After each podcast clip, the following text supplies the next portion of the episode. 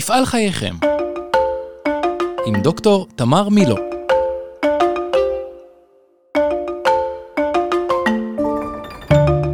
שלום לכולם, אנחנו כאן יחד עם uh, פרופסור דן וייס ואלון פנחס, והיום אנחנו מדברים על uh, משפחות שבחרו בפתרון של הנפקה לבורסה או יציאה לבורסה, בעצם הפיכת החברה לחברה ציבורית.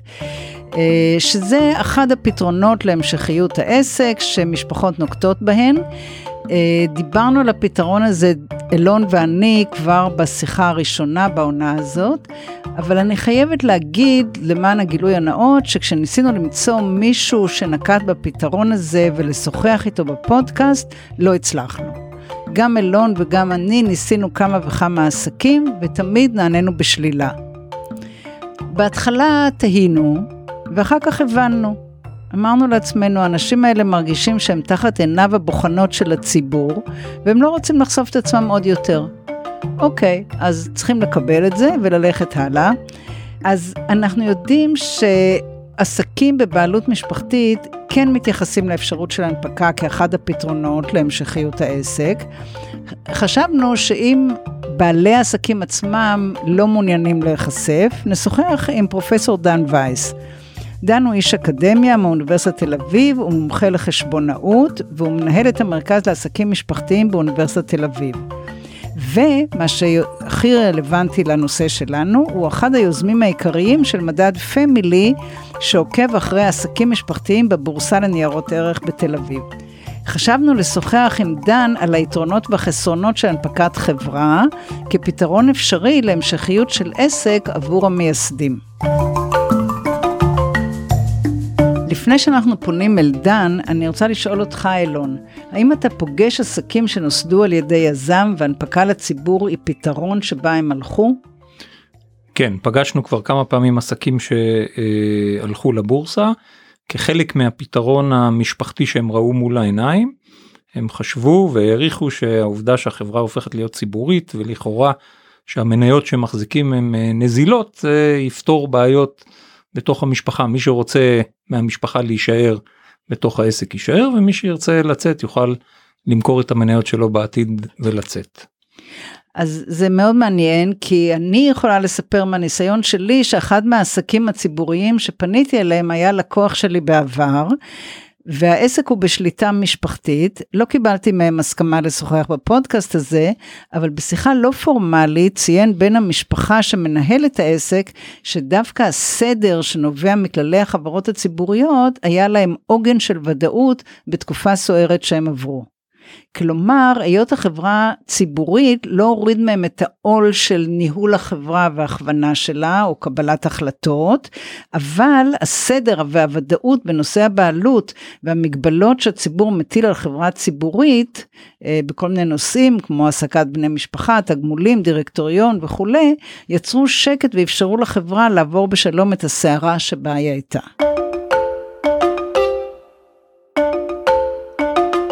וכעת נפנה אל דן וייס.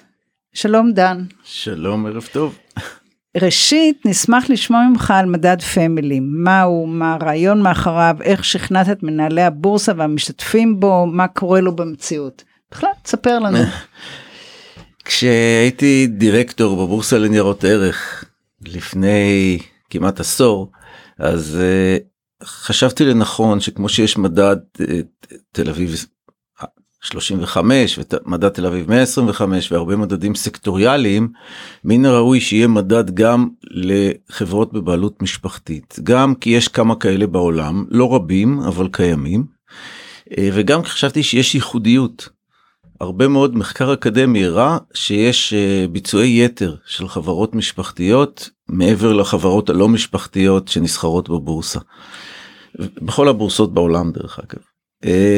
אה, ואחרי שלוש שנים של שכנועים הצלחתי לשכנע את דירקטוריון מנכ"ל הבורסה ודירקטוריון הבורסה להקים מדד כזה. את המדד הזה פיתחנו ב... את המתודולוגיה איך מגדירים מדד כזה פיתחנו במרכז ראיה שטראוס באוניברסיטת תל אביב ובמדד הזה בעצם נכללות חברות שהן מאוד משפחתיות מאוד משפחתיות זה אומר שני תנאים להיכלל במדד זה שיש שלושה בני משפחה שהם נושאי משרה או דירקטורים או מנהלים מאוד בכירים בחברה שהם בקרבה משפחתית אה, ושהמשפחה שולטת במישרין או בעקיפין בלפחות 40% מההון.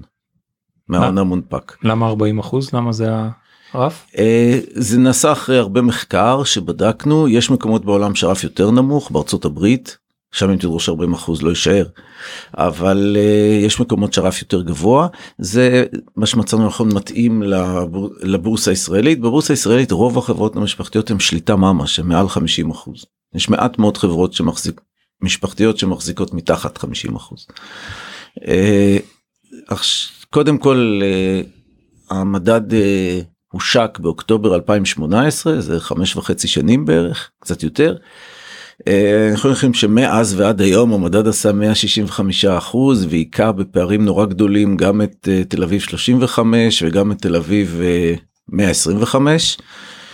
Uh, במדד יש היום 44 חברות משפחתיות הגדולות בהם זה עזריאלי ביג שטראוס שפיר.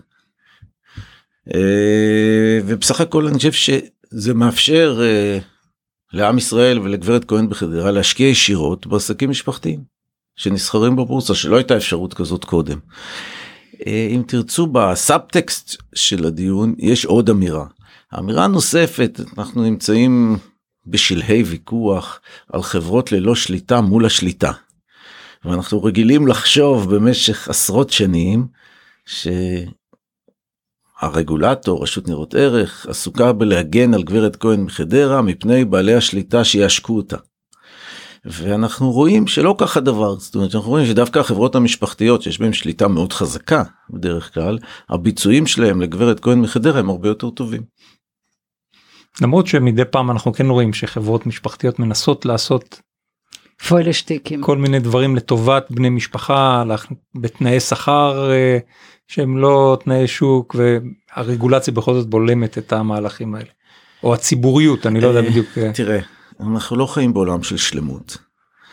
עכשיו, קורה פה ושם בעסקים המשפחתיים שיש איזה שכר יותר גבוה מהשוק או איזה עסקת בעלי עניין זה קורה בהם אבל כשאתה מסתכל על המכלול ברגע שהניהול הוא בידי מישהו שרואה את ההמשכיות לשנים רבות קדימה האינטרס הזה של בעלי השליטה הוא מאוד חזק.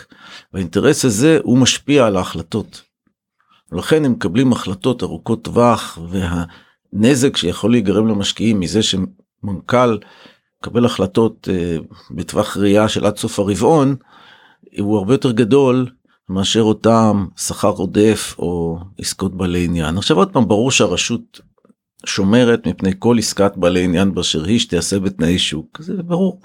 ועדיין כשאתה מסתכל על עיקר וטפל אז אה, אין ספק שהעובדות מראות דרך אגב בכל העולם זה לא רק מדד פמילי בישראל שהשקעה בחברות משפחתיות היא השקעה מאוד משתלמת. עכשיו אפשר לקחת את זה רגע צעד אחד קדימה.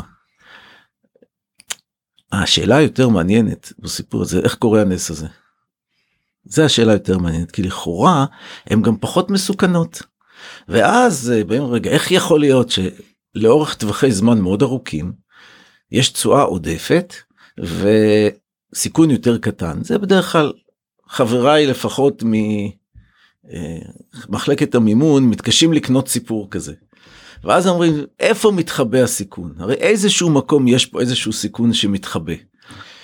אה, נעשה על זה המון מחקר בעולם. אה, קשה מאוד לתפוס אותו זאת אומרת מי שמשתמש בכל מיני מדדים רגילים של סיכון מינוף פיננסי בטא כל מיני מדדים סיכון שלומדים בשיעור מימון כלום הם הרבה פחות מסוכנות העסקים החברות המשפחתיות. הסיכון שמתחבא פה טמון בסקסשן. לקח הרבה זהו, מחקר למצוא נכון. את זה זאת אומרת בהחלט יכול להיות מצב שפתאום ברגע מסוים מסיבות שבשוק ההון לא רואים אותם הם פנימיות בתוך המשפחה. אה, פתאום קופץ לאור איזשהו סכסוך אה, סכסוך יורשים אה, בעיה מאוד ואז יש ירידת ערך מאוד קשות. זאת אומרת אז נגרם נזק לחברה. וזה סוג הסיכון שמתחבא פה חבריי במחלקת המימון לא יודעים למדוד אותו הם לא תופסים אותו הם גם לא יודעים לנבא אותו מאוד קשה. ואנחנו רואים לא רואים לא מעט מקרים כאלה. אז זה נורא מעניין כי אה, לי יושב בראש המחקר של עמית ווילה לונגה, שבאמת אה, חשף את זה שעסקים משפחתיים יש להם תשואה עודפת, אבל הוא אמר זה קורה בדור הראשון. ובדור השני דווקא הם מקבלים במרכאות עונש, ובדור השלישי זה מתאזן.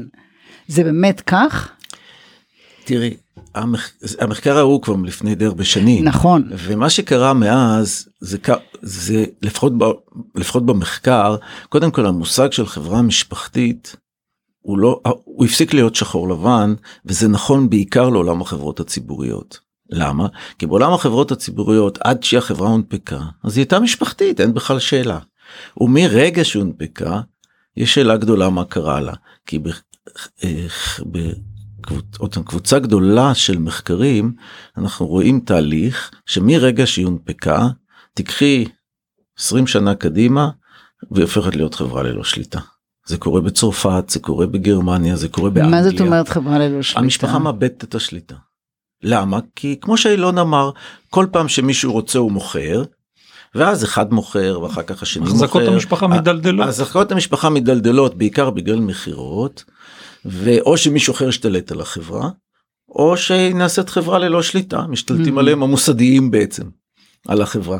אבל אז בוודאות היא כבר לא מוגדרת משפחתית. ואז היא לא משפחתית יותר. עכשיו על הנושא הזה יש רצף המושג הזה זה נקרא familiness הרצף שאומר רגע חברה יכולה להיות משפחתית או לא משפחתית אבל זה לא עולם שחור לבן אלא יש רצף ביניהם היא לאט לאט בחברות הציבוריות היא לאט לאט לאורך שנים מאבדת את משפחתיותה. עכשיו זה לא עוד פעם זה לא קורה בכולן אבל זה קורה בחלקן אנחנו רואים גם בארץ דוגמאות כאלה. בארץ יש שתי דוגמאות מאוד בולטות כאלה. כמו למשל? הדוגמה הכי בולטת זו אורמת. אורמת הונפקה כחברה משפחתית בשנות התשעים. אה, אה, באורמת אה, בעצם הייתה הסתבכות בשוק ההון מכיוון שגופים אחרים התחילו לצבור מניות והתפתח שם סכסוך שליטה כתוצאה מהתפתחות סכסוך השליטה. הבעלים, משפחת ברוניצקי, לקחו הלוואה גדולה מבנק הפועלים כדי לרכוש מניות ולחוסר מזלם, כמה שנים אחרי שלקחו את ההלוואה, התמוטט השוק, ואז מניות אורמט שהיו הביטחון להלוואה אה, נפלו בערכן עם כל השוק והתוצאה הייתה שנוצרה שם בעיה מאוד קשה. והם היו צריכים לפרוע את ההלוואה, לפרוע את ההלוואה, והם היו, הם נאלצו לממש, קרן פימי בזמנו קנתה. אה, התוצאה, כשאנחנו מסתכלים עליה היום, אז אורמת אני חושב זו דוגמה מאוד בולטת אה, לחברה שבעצם אה, בשנות התשעים התחילה, הנפיקה, הפכה להיות חברה משפחתית ציבורית, ו-20 שנה אחרי זה, היא לא. אה, היא לא בוא נגיד היא ציבורית אבל לא משפחתית היא ציבורית אבל לא רק שהיא לא משפחתית היום אין החזקות למשפחה זאת אומרת היא כבר לא לגמרי מחוט משפחת ברוניצקי אין שם יותר החזקות בכלל אה, במידה מאוד מאוד רבה בעל כורחם. זאת אומרת זה לא הם לא ראו כשהם הנפיקו הם לא ראו את זה ככה כן. את מה שיקרה באמת זה, זה מקרה בעייתי חלק לא קטן ממנו בגלל טעויות שנעשו בהנפקה עצמה, במקור. וכשאני מסתכל אז, אז בוא נגיד זה ודאי הדוגמה לסיפור שנגמר אה, לא, לא טוב. טוב. מה לא הדוגמה טוב. השנייה אמרת שיש עוד דוגמה אחת? הדוגמה השנייה שנמצאת היום בבורסה היא נקרא לזה קצת אולי יותר אופטימית אפשר לראות אותה זה דווקא זה דווקא החימדונית זה חברה קבלנית. שגם שם אה, לפני כמה שנים היה זה היה חברה של ארבעה בני דודים זה דור שלישי. ששם אה, שניים מבני הדודים רצו לצאת והחברה היא זאת שקנתה מהם את המניות זה הליך לא סטנדרטי בשוק ההון. אה, כתוצאה מזה התפתחה ונוהלה תקופה די ארוכה תביעה נגז... תביעות משמעותיות כנגד החברה שבדיעבד לא צלחו. ושוב הסיפור נכון להיום שכים דוניץ השליטה בחמדונית היא בשותפות עם קרן גדולה וודאי לא חברה משפחתית יותר. אז עוד פעם זה, זה המקרה השני אז כשאנחנו מסתכלים על זה אז אנחנו בוודאי רואים עוד מקרה של מישהו שאם תראו כש... בדור הקודם הנפיקו את החמדוניץ אם זה מה שהחבר'ה ראו רצו שיקרה אני בספק לא רצוחה לא, לא הכרתי אותם אבל אני בספק לגמרי. אז בעצם השאלה שמתבקשת לאור מה שאתה אומר זה מה לדעתך היתרונות והחסרונות בהנפקה של חברה משפחתית או בעצם אם נשאל את זה קצת אחרת אם היה מגיע אליך מייסד בן 65 אני לא יודעת כמה ואומר פרופסור וייס מהניסיון שלך כדאי לי להנפיק או לא מה אתה אומר לו. תראי כמו כל דבר the devil is in the details. וכל דבר מהסוג הזה. עכשיו לכן גם כשעושים הנפקה אה, כשחברה משפחתית שוקלת הנפקה היא צריכה לעשות את זה אה, בצורה מושכלת. וצריכים להבין שאם רוצים לאפשר לחלק מבני המשפחה להנזיל את החזקותיהם אז יש מצב שהם יעשו את זה. זה בשביל זה עושים ואז השאלה. אה, כשלוקחים את זה בחשבון. האם ההנפקה היא מטרה או אמצעי? אה, זה אחד הדברים שחשוב להדגיש ל... אה, אני אגיד ככה כמעט אצל כולם ההנפקה המטרה, המטרה אני אגיד את זה ככה המטרה הקלאסית של הנפקה בשוק ההון זה לגייס הון. נכון. בחברות משפחתיות זה בדרך כלל לא הסיבה. הסיבה היא להפך היא שימור הבעלות לאורך זמן. לכן המטרה הקלאסית של הנפקה לא בגלל זה בדרך כלל כל החברות האלה יכולות לגייס כסף בדרכים יותר זולות ואפקטיביות מאשר שוק ההון. עכשיו הם באים בייחוד משום שהם רוצים לאפשר המשך שליטה. זה הסיבה. עכשיו כשאני מסתכל על זה אם זה אפשרי כן זה אפשרי. ואם אתה רואה מה קורה בחלק לא קטן מהחברות האחרות אה, משפחתיות בבורסה אז אתה רואה שזה מתקיים בהצלחה מאוד רבה להבדיל משתי הדוגמאות שדיברנו עליהם. עכשיו אני אתן לפחות כמה דברים שכדאי לחשוב עליהם. הרעיון הזה שאתה בא ואומר רגע אני ארשום את המניות למסחר וכל אחד יוכל למכור. לא בטוח שהכוונה היא שכל אחד יוכל כל בוקר לקום ולהחליט מחדש אם היום הוא מוכר או שהיום הוא לא מוכר. שזה המשמעות של העניין. כי בחלק מהחברות למשל ההנפקה נעשתה בצורה הרבה יותר אה, חכמה מאשר אה, נקרא לזה הנפקה פשוטה. וזה אומר שלא הנפיקו את ההחזקות האישיות של האנשים, של בעלי המניות, אלא יש חברת החזקות יושבת מעל. ואז חברת ההחזקות היא זאת שמחזיקה, שטראוס למשל זה מקרה בולט כזה, שאז יש חברת החזקות שמחזיקה את המניות של המשפחה. ומי רוצה למכור, קודם כל אפשר, אבל יש תהליך. שמוגדר כל, מראש. מוגדר מראש, יש תהליך מוגדר תקנונית בתקנון חברת ההחזקות מראש. עכשיו התהליך הזה יכול להיות מכמה צורות, אבל צורה אחת מאוד פשוטה שלו אומרת שלפני שהוא הולך ומוכר בבורסה הוא צריך להציע, להציע את מניותיו לשאר בני המשפחה. זה הצורה הפשוטה ביותר. יש צורות הרבה יותר מתוחכמות יש כאלה שיגידו רגע אם אף אחד מבני המשפחה לא בחר שלא לקנות יכול לבוא עוד שלב וזה שחברת ההחזקות עצמה תקנה.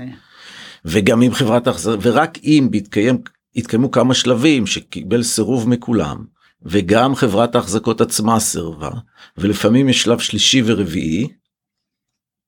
רק אז רק אז אה, יכולה להתבצע מכירה שוב באמצעות חברת ההחזקות שהיא מכירה בבורסה אבל אז הדילול הזה של המשפחה הוא תהליך שלפחות מכריח את כולם אה, לחשוב לדבר אחד עם השני ולהגיע למסקנה ולא כל אחד קם בבוקר ומחליט שהיום הוא מוכר. זה ממש שונה ממה שככה תיארתי לעצמי ומה שאני מתארת לעצמי שיש למייסדים בראש כשהם מחליטים להנפיק הם אומרים אוקיי אז מי שרוצה לא יפריע לי ילך לבורסה ימכור את שלו יקבל את המזומן ושלום. נכון? אה, תראי יש פה כמה יש בהנפקה אה, בבורסה יש הרבה יתרונות יש הרבה מאוד יתרונות אחד מהם הוא שהוא מאפשר להנזיל. אבל גם ההנזלה הזאת שדיברנו, היא לא חייבת להיות זבנג וגמרנו, היא יכולה להיות תהליך מושכל, עם מוס, כמה מוסדר, שלבים, עם הסכמות מוסדר, בתוך המשפחה. עם הסכמות בתוך המשפחה כפי שאילון אומר, ואז, ואז עוד פעם, יכול להיות שבסוף ימכרו, זה מותר, אבל זה דורש חשיבה, זה דורש מערכת דיבור. של דיונים, דיבור, הסכמות, זה תהליך שיכול לקחת שלושה חודשים, ולפעמים יותר. לפעמים שנים. לא, זה לא לוקח שנים. אם זה לוקח שנים... לא בתוך המשפחה. לא, אני אומר. התהליך עצמו מוסדר כך, אם הוא ייקח שנים אז זה מוציא את העוקץ מהתהליך, כי אז אי אפשר למכור. מה זה שנים? שנים זה אי אפשר למכור. לכן הוא תמ... ב- לא, התכוונתי שעשה דיונים בתוך המשפחה לקראת המהלך. זה יכול לקחת תהליך. אה, זה לוקח שנים. הרבה זמן, זה לוקח הרבה זמן, אבל ברגע שהחברה, בוא נגיד שאתה מסתכל על המבנים אה, האלה, אז אה, יש, יש חברת החזקות, בדרך כלל הטיפול באמצעות חברת החזקות הוא, הוא יותר נבון, הוא נותן פתרון. עכשיו למה צריך בארץ את חברת ההחזקות מלכתחילה? כי בארץ אין אפשרות להשאיר לב- למשפחה זכויות שליטה עודפות. מה שאפשר בכמעט כל הבורסות בעולם. וזה זה, בוא, זה הלב של הבעיה של חברות של הנפקת חברות משפחתיות כי אם אפשר היה להנפיק כמו בארצות הברית בארצות הברית למשל אם תקחי סתם דוגמה קיצונית אז אנחנו אוהבים לפעמים לקרוא ניו יורק טיימס. משפחת סולצברגר ששולטת בניו יורק טיימס דור רביעי. יותר ממאה שנה מחזיקה מניית זהב. מחזיקה היום קודם כל ממנה שבעה מתשעה דירקטורים. שבעה מתשעה דירקטורים כאשר שישה דירקטורים ממנים מכוח החזקה במניה מסוג ב' שהזכות היחידה שלה זה למנות דירקטורים. והיא לא מקבלת דיבידנד אין לה שום זכות תזרימית. היא רק הזכות היחידה שלה זה למנות את ששת הדירקטורים והיא זאת שמוחזקת על ידי משפחת זלצבורגר. ומתוקף פחות מעשרה אחוז החזקות בכל ההון שמונפק הם ממנים עוד דירקטור. לכן יש להם שבעה. ומתוקף זה יש להם שליטה מוחלטת. ואז אה, אין שום בעיה שבני המשפחה ינזילו ואכן ינזילו שם ועדיין נשארת השליטה. זה דבר שבארץ אי אפשר לעשות. אה, אני חוש... מכיר לא מעט חברות שבגלל זה הנפיקו בלונדון בגלל זה הנפיקו במקומות אחרים שבהם היתרון הגדול שמירת זה שמירת השליטה. השליטה Mm. באופן מובנה באופן מובנה זאת אומרת מי, שרוצ... מי מבני המשפחה שרוצה להנזיל אין שום בעיה מה שהוא רוצה. אבל אנחנו נשארים שולטים. ואנחנו, מי שמחזיק את מניית השליטה נשאר שולט. דרך אגב זה לא המצאה של חברות משפחתיות, אה, גוגל אלפאבית עובדת ככה, מרק צוקרברג עובד ככה, אומרת זה נכון בשוק ההון האמריקאי זה מאוד מאוד נפוץ. דן אם היה מגיע אליך בעל עסק משפחתי בעל השליטה בעסק משפחתי שהגיע למסקנה שהוא רוצה לבחור בהנפקה כ... כהתפתחות הבאה של החברה מה היית מציע לו אה, לעשות כדי להכין את החברה לקראת הנפקה. תראה את הסרט הזה בסרט הזה הייתי כבר כמה וכמה פעמים. לכן אני שואל אותך. בעיקר זה בעיקר תהליך של סדר וניקיון.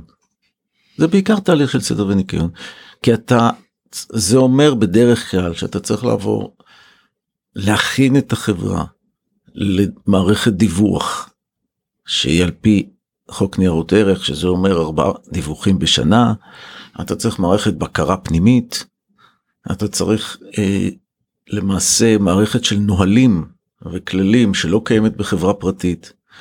ולזה יש המון יתרונות דרך אגב זה מה שתמר התחילה להגיד קודם ובצדק כן. רב יש לזה המון יתרונות בפני עצמם.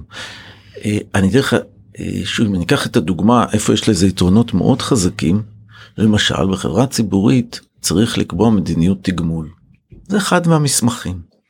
עכשיו מה לעשות ששוב אנחנו אחת לא אחת המדינה הבודדת בעולם שבה כשמעסיקים בני משפחה בחברה צריך שכל בעלי המניות המיעוט לא המשפחה יאשרו. שזה אומר בצורה פשוטה שאם רמי לוי רוצה להעסיק בדודה שלו בתור קופאית ולשלם לה שכר מינימום צריך אישור של כל בעלי מניות המיעוט וזה מה שקורה ברמי לוי. הוא עומד בנטל. של רוב מבעלי המניות. של רוב מבעלי מניות המיעוט. הוא עומד בנטל. יש שם 11 בני משפחה שאינם נושאי משרה. שמקבלים רמות שכר מאוד נמוכות וכל פעם צריך לאשר את השכר שלהם. עכשיו כשאת חושבת על זה רגע יש לזה גם יתרון בעלי השליטה בעלי השליטות שונאים את התהליך הזה זה נורא נורא נורא מציק. אבל אחרי שאמרתי את זה יש לזה גם יתרון. מכיוון שזה ברגע שיש כזאת מדיניות יש תהליך. זה משקיט כל מיני זה לחצים משקיט, מתוך זה המשפחה. משקיט המון לחצים. מאוד ברור איך עושים את זה. כן. מאוד מאוד ברור מה מותר, מה אסור. זה בגדול צריך להיות בתנאי שוק. כלומר, הקופאית הבדודה תקבל שכר. היא לא יכולה לקבל פתאום לאחרת. 80 אלף. זהה לקופאית שאינה מבין המש... בני המשפחה ויש לזה גם בוא, נק- עם כל האי נעימות שבזה ויש בזה אי נעימות כבדה יש לזה גם, גם יתרונות שבדרך כלל אה, הייתי אומר אה, המובילים או הדור הוותיק שם לב אליהם רק אחרי שהוא נעשה ציבורי לפני זה קשה לו נורא קשה נורא להסביר לו קשה נורא לתפוס מה היתרון בזה זה נשמע סתם מציק אבל דווקא אחרי שאתה נכנס לזה יש כאלה שאומרים "אה, טוב שכך טוב שכך הכל בסדר. כן, זה הסיפור של הבחור שאמר לי, היינו בסערה גדולה והגבולות האלה והחוקים כן אה, נתנו איזושהי יציבות. כן בדיוק כך זה נותן זה נותן סדר ויציבות בעבודה. זה ש, שיש לזה די הרבה אני חושב שיש לזה גם לא מעט יתרונות במיוחד יודעת, בדור הראשון עוד יש מישהו שמחליט ואז זה נורא ברור ברגע שמתקדמים וזה כבר דור שני ובעיקר דור שלישי החלטות נעשות יותר מורכבות ואז דווקא שיש להם מבנה ברור זה עושה את החיים יותר קלים. כי כי זה מכניס אותם למערכת כללים, תוחם אותם. יש כן יש כללי משחק מאוד מאוד מאוד ברורים ואני חושב שכשאני מסתכל זה אחת זה אחת הבעיות אה, הכי קשות בניהול של עסקים משפחתיים כי בניהול של עסקים משפחתיים הרבה פעמים יש נקרא לזה הבנות. יש המון דברים שהם מובנים כולם יודעים אותם זה לא כתוב בשום מקום זה ככה. זה ככה כן זה ככה זה ככה. אני אתן לך דוגמה מאחד השיעורים אחד הדברים שאנחנו עושים תל אביב אנחנו יש לנו אה, שורה של קורסים שאני עושה יחד עם אה, נאוה מיכאל צברי בתוכניות ה-MBA לעסקים משפחתיים. המאפיין של הקורסים האלה זה ששם מי בא ללמוד את הקורסים האלה הרי מתוך תלמידי ה-MBA זה בנים בנות של בני בנות הזוג אה, ואחר כך הייתי אומר בעיקר כל מיני חבר'ה שעובדים בעסקים המשפחתיים הגדולים ובאים לברר איפה תקרת הזכוכית. זה, זה, זה הסטודנטים שבאים ואתה יכול ללמד את הקורס מוצאי שבת הכיתה תהיה מלאה. זה לא משנה אתה, אתה מלמד זה קורסים זה קורסים בקושים כן. כן. מאוד מאוד גדולים. ואחד הסטודנטים שם פעם נתן לי דוגמה לכללים הוא אומר לי תשמע אח שלי מגיל מאוד צעיר קיבל חינוך ים תיכוני. חינוך ים תיכוני זה אומר שהוא בעיקר היה בים. ואחרי שהוא גדל הוא היה שחקן כדורגל. ושיחק באחת הקבוצות הליגה הלאומית. ומה לעשות שבגיל 33 זה נגמר. ואז הוא בא לעסק המשפחתי שלנו והסביר שמה זאת אומרת. כולם. תמיד יודעים שיש מקום לכולם. אז הנה הוא פה הוא רוצה לבוא. מה יעשו איתו? עכשיו הוא לא יהיה הגנן והוא גם לא יהיה השומר זה ברור. אז מה כן יעשו איתו? אה, זה בעיה. עכשיו באמת זה נתקל בהבנה שבאמת הייתה הבנה הייתה שלכל אחד מבני המשפחה שרוצה לעבוד בעסק יש מקום.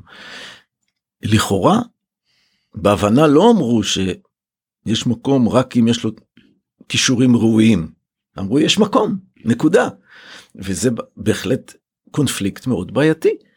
ואז עוד פעם ברגע שזה חברה ציבורית יותר קשה יותר קשה אה, אה, הייתי אומר להעסיק אדם כזה בתפקיד לא ראוי ויותר קל להסביר למה זה למה לא? זה לא.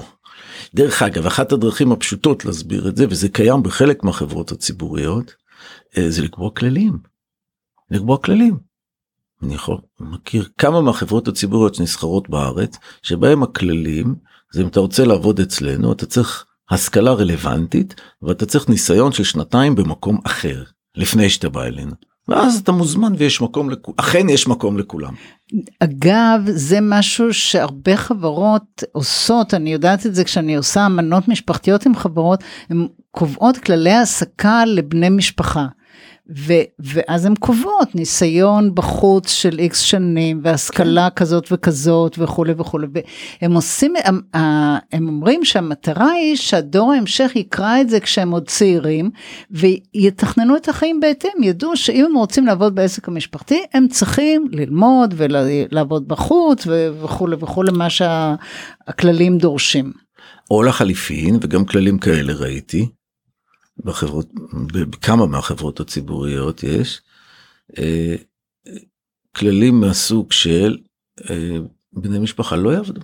כן. גם כאלה כבר ראיתי. נכון. ויש בזה לא מעט היגיון. לגמרי. יש בזה לא מעט היגיון. אני חושב אבל שכל הנושא של העסקת בני משפחה נכנס תחת הנושא הרחב יותר של עסקאות בעלי עניין. שכשהחברה היא פרטית אז בעלי השליטה עושים עושים בה כבשלהם והמעבר להיות ציבוריים זה משהו שהם מאוד מתקשים בלוותר על חלק מהדברים שהם נהגו לעשות קודם בחברה. נכון זה מצריך שינוי בהתנהלות ושהרבה פעמים קשה לעשות אותו לגמרי זה ברגע שאתה הופך להיות חברה ציבורית אתה כפוף לכל הכללים וכל התקנות וכל הנהלים שכך צריך להתנהל עכשיו יש כאלה ש... הייתי אומר, רואים, יש להם את היכולת להתגמש ולעשות את מה שצריך, להתגמש פה זה במרכאות לפעמים, אבל לנהוג לפי הכללים, גם כשהם מציקים. אה, ויש כאלה שזה יותר קשה להם. אני מוכרחה אבל לשאול אותך כי אה, אני לא מבינה שום דבר בחשבונאות, מימון, שום דבר, אבל כשבא אליי מישהו ואומר אולי ננפיק את החברה, אז uh, מה שעולה לי בראש זה uh, אם אתה חברה משפחתית, הרי השליטה אתה רוצה לשמור אותה, אז אתה עדיין תצטרך, אתה או המשפחה, בעלי המניות יצטרכו עדיין להוביל את החברה, לקבל החלטות, לקבוע את הכיוון העסקי שלה, אז בשביל מה בכלל להיכנס לכל הסיפור הזה? זה לא שאתה משחרר אה, את הכוונה ואומר עכשיו אה, מישהו אחר יעשה את העבודה ואני רק כן זה לא זה. אחת הסיבות המרכזיות ללכת לשוק ההון זה הגישה להון זה היכולת לגייס כסף. אבל כמו שאומר דן בדרך כלל זה לא הסיבה שהם אה, מנפיקים. זו אחת הסיבות שצריך אה, לקחת בחשבון. בוא נגיד ככה מי שמנפיק בגלל שהוא צריך לגייס כסף אז זה הנפקה טבעית. זה ברור, זה הסיבה המרכזית להנפקה. אה, בעסקים המשפחתיים אמרתי אני פחות פוגש את זה כי בדרך כלל יש להם אפשרויות יותר נוחות וזולות לגייס כסף. ולכן הם עושים את זה בעיקר משיקולי מעברי דורות. ובשיקולים האלה את אומרת אם זה פותר את הבעיה אני חושב שזה יכול לפתור את הבעיה. איך? אה, זה, זה, עוד פעם, זה יכול לפתור את הבעיה בתנאי שזה בנוי נכון. וזה צריך להיות בנוי נכון גם קודם כל בראייה בראייה שאם הרעיון לאפשר לאנשים לבני המשפחה להנזיל אז יהיו כאלה שינזילו. ומה אז? מראש צריך לתת תשובה מאוד חדה על השאלה כן. הזאת. אבל ו... עדיין בן, בן או בת משפחה יצטרכו להיות בראש ולהוביל את הדבר הזה. או, אז פה את נוגעת בעוד נקודה שהיא יותר אה, בוא נגיד היא, היא מורכבת. צריך גם לה לתת את הדעת. בחלק הגישה היא בדיוק הפוכה. הם אומרים רגע רגע אנחנו רוצים אנחנו המשפחה רוצים להיות הבעלים אבל לא בטוח שאנחנו לאורך שנים קדימה רוצים לנהל רוצים לנהל. אוקיי. Okay. ואז את רואה דוגמאות בולטות הכי כשאת מסתכלת את רואה דוגמאות בולטות אה, את רואה את זה בשטראוס את רואה את זה בהרבה מקומות שבהם המנהל הוא שכיר המנכ"ל הוא שכיר. Okay. עכשיו אוקיי. מה זה אומר זה אומר שאם נחשוב על זה רגע בצורה נורא פורמלית במובן של גישת שוק ההון המשפחה עדיין יושבת בדירקטוריון וקובעת את האסטרטגיה אבל את הניהול היומיומי עושה מנהל שכיר. עושה מנהל שכיר. עכשיו כשאת שואלת רגע למה אז כאן נכנסת נקודה שהיא נורא נורא בעייתית. והרבה פעמים uh, כרוכה באי נעימות. הוא אומר את הדבר הבא אם את לוקחת את זה בצורה שהיא מאוד חדה את זה. ברגע שיש לנו דור ראשון ולפעמים דור שני שהקימו עסק והעסק מדהים הוא ענק והוא רווחי הוא פנטסטי. זה אנשים יחידי סגולה עם סלף סלקשן אדיר אנשים שאין אין כאלה אין כאלה את רואה מה קרה בטבע עם אלי הורוביץ ובהרבה יש אין סוף דוגמאות כן. שזה אנשים נדירים ביותר. ורק לא בכל המקרים יש אה, בן או בת ברמה ש... הזאת כן. שזה סף מטורף בגובהו מטורף בגובהו. עכשיו אם אין זה מס... עכשיו זה לא אומר שהם חלשים הם יכולים להיות הבן או בת מאוד חזקים אבל לא כמו האבא. ואז נוצרות בעיות. והנפקה פותרת את הבעיות האלה או לא? היא יכולה לפתור את הבעיות תחת ההבנה שאנחנו מחפשים מנהל, מנהל חיצוני, חיצוני שכיר. למה? כי במבחר שבין שלושה ילדים או כל בוגרי MBA אה, באוניברסיטת תל אביב הסיכוי בקבוצה השנייה למצוא כזה מנהל הוא כנראה יותר טוב. כן.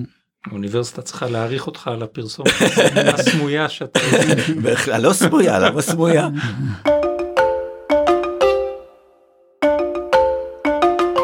דן למה אתה חושב שבכל הפניות שתמר ואני עשינו ל... שאלה מצוינת. בעלי חברות uh, משפחתיות שהנפיקו אף אחד לא היה מוכן להשתתף איתנו בשיחה כזאתי כדי להבין את השיקולים שלהם ואת ה... יש המון סיבות מצוינות. זאת אומרת, אני, זה לא מפליא אותי זה היה ברור לי שזה מה שיקרה לא חשבתי לרגע אחרת לא כי אנחנו בתמימותנו חשבנו אחרת ממש לא הם לא תשמע קודם כל הם לא יכולים כי בעלי חברה לא ציבורית, לא ביקשנו ממידע פנים. אבל המשמעות של שיחה כזאת היא שבהחלט יכול להתגלגל בה כל מיני מידע פנים שאסור לעשות ואנשים היום נורא בצדק מאוד מאוד רגישים לעניין הזה. אז לכן זו לבד סיבה שהם לא יכולים לקיים שיחה כזאת. דרך אגב אם היית עושה את זה בשוק האמריקאי או בלונדון אז אנשים היו מרימים גבה על הבקשה. הם אומרים לך תפנה לדובר והוא יענה לך באתר האינטרנט כדי שכולם יראו את התשובה באותו זמן. זה, זה מה שאומרים לך. ולכן אה, כשאני מסתכל אז קודם כל זה באיזשהו מקום משהו שהם לא יכולים לעשות. בטח לא לשיחה על, על חברה ציבורית. ועכשיו אה, אני חושב שהם גם לא רוצים ובצדק.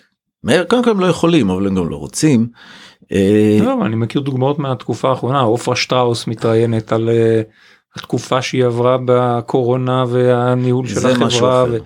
זה דברים אחרים זה דברים אחרים עוד פעם כי בנושא של ניהול חברה ציבורית בחלק הזה ומה ומה היתרונות והחסרונות זה נושא זה נושא שמועד. אה, למי, אתה קראת מידע פנים זה מידע, זה מידע שיכול להשפיע על מישהו אם להשקיע או לא להשקיע בחברה. ומכיוון שכך היא חייבת להיות זהירה וכל כל בעל מניות בחברה ציבורית אה, בעל שליטה חייב להיות זהיר מאוד בנושאים האלה. אה, דרך אגב דווקא בעסקים משפחתיים זה בכלל לא קשה זה החלק הכי קל של העניין כי הם שושואיסטים מטבעם. אז דווקא החלק הזה זה בכלל לא בעיה בשבילם. כן אבל כשאנחנו פנינו לחברות לא, לבעלי עסקים שהם חברות לא ציבוריות לא הייתה לנו בעיה. כי הם לא כפופים לחוק ניירות ערך זה מאוד פשוט. נכון. לא ההסבר שלך אני מקבלת אותו אני אני אתה יודע הוא. הוא לא אינטואיטיבי בשבילי אבל אני, אני מבינה שזה ההסבר. הם לא יכולים. זאת אומרת, ביקשתם מהם משהו שהם לא יכולים. חוץ מזה הם כנראה גם לא רוצים אבל זה אחר כך. טוב. כן אני חושב שהיה פה היה פה יש פה עוד איזושהי שכבה זה לא קשור רק ל... ל... שוב אני חוזר למושג של מידע פנים כי אני חושב שמישהו שהוא מספיק מנוסה לא היה מתפתה לתת איזשהו מידע פנים אם אנחנו מדברים על ההיסטוריה של החברה על השיקולים בעד ונגד. אני חושב שיש פה איזשהו אלמנט של היחשפות ברמה האישית שהם האישית משפחתית משפחתית אל מול המבט הציבורי ומה המשמעות איך הציבור יפרש שיחה כזאת כי כמו שתמר אמרה בעלי עסקים פרטיים לא היה להם בעיה. יכול מאוד להיות. בהחלט יכול מאוד להיות. אני חושבת שאנחנו הרגשנו כאילו זה יותר קשור בקונפליקטים המשפחתיים, בלחשוף כל מיני דברים שלא נעים לדבר עליהם, בקטע הזה. כן, כן. יכול להיות, תראו, יכול להיות, אבל כש, תראו, כשאני מסתכל, אני חושב שבחברות הציבוריות יש לא מעט מהחברות המשפחתיות שאנחנו מסתכלים עליהן לפחות מאלה שמדד פמילי שאותם חקרנו לעומק אחת אחת. אה, יש שם חברות משפחתיות שאני חושב שממש לא מצטערות על ההנפקה שלהם. אה, בהתחלה למה ששאלתם קודם שזה עשה לחברה רק אה, טוב רק טוב כן. רק טוב כולל בראייה של התפתחות לאורך דורות ושמירה על השליטה. ואם עושים כמו זה כמו כל דבר בחיים אם עושים את זה בסוף מעשה במחשבה תחילה ומתכננים את זה כמו שצריך אה, אז זה בהחלט אה, דרך פעולה אפשרית אה, מאוד מאוד משמעותית אם טועים כמו כל דבר. אז טועים. ומבחינת השוק זה שחברה היא משפחתית או לא משפחתית זה יתרון זה חיסרון איך איך השוק מסתכל על זה.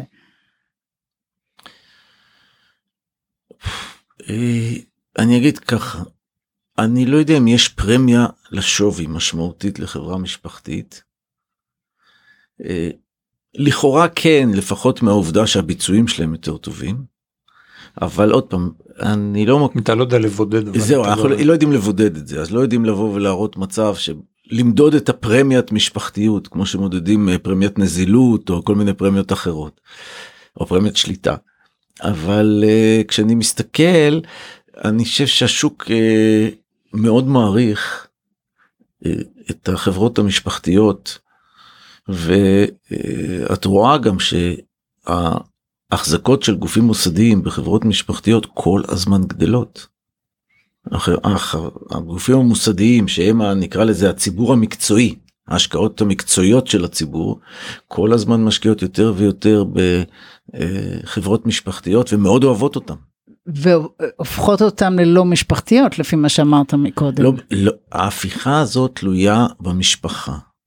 ההפיכה הזאת ברור שאם המשפחה תבוא ותציע להם לקנות הם בשמחה יקנו. אבל המשפחה צריכה למכור בשביל זה הם לא יכולים לקנות כן, מה שאין. ברור. ולכן זה תלוי זה תלוי כמעט רק במשפחה. הבורסה יודעת להגיד מי המחזיקים במדד פמילי לפי התפלגות uh, של uh, מוסדיים פרטיים וכן הלאה? אה בטח הבורסה יודעת. בורסה יש מידע אינסופי הם יודעים הכל. תראו, אני חושב שאחד מהדברים שהוא אה, מתפתח אה, בכל העולם זה באמת, ה, הייתי אומר, ההכשרה. מכיוון שהשאלה הזאת, תמר קודם צריך לשאול מישהו, את הדור הוותיק, הבני 65 ציינת, אני לא בטוח, כי אני פוגש את הדור הצעיר, זה הסטודנטים אצלנו, והדור הצעיר במשך אה, אין סוף שיחות שיש לי איתם. הרבה פעמים אה, מתלונן דווקא על חוסר פתיחות, על... אני שומע כל מיני משפטים של חוסר... הדור הוותיק. אני כבר כמה פעמים שמעתי את uh, הכתובת על הקיר אבל אף אחד לא רוצה לקרוא וכל מיני משפטים מהסוג הזה. ואני uh, חושב שאחד הדברים שאנחנו מנסים לעשות באוניברסיטה זה להכשיר את הדור הצעיר לנהל את העסק המשפחתי. כי ה-MBA בניהול יש כישורי ניהול שזה יותר רחב ויש פה ספציפיקציה לעסק המשפחתי יש ידע קודם כל מיוחד לפני עוד לפני הכישורים יש ידע. שזה מה שאנחנו מדברים עליו יש פה הרבה מאוד דברים שצריך לדעת אותם מה למשל מה המשמעות של הנפקה זה דבר שיש סביבו המון ידע והמון מחקר. והדור הצעיר שמח ללמוד את זה אני רואה את זה לפי הביקוש אצלנו בפקולטה הם נורא שמחים ללמוד את זה. אה, זה מתפתח בכל העולם לא בקצב הדרוש. אתה יודע, אתה, אני מקשיבה לך וזה מזכיר לי שאני לימדתי את הקורס הזה לפני המון המון שנים. ובאמת המשתתפים היו כולם איכשהו קשורים לעסק המשפחתי. והייתה סטודנטית אחת שהייתה בצבא קבע באותו זמן, היא הייתה נשואה לבן של עסק משפחתי. ואני באחד השיעורים דיברתי על מה קורה אם ליזם פתאום קורה משהו ואף אחד לא יודע והכשרה ו...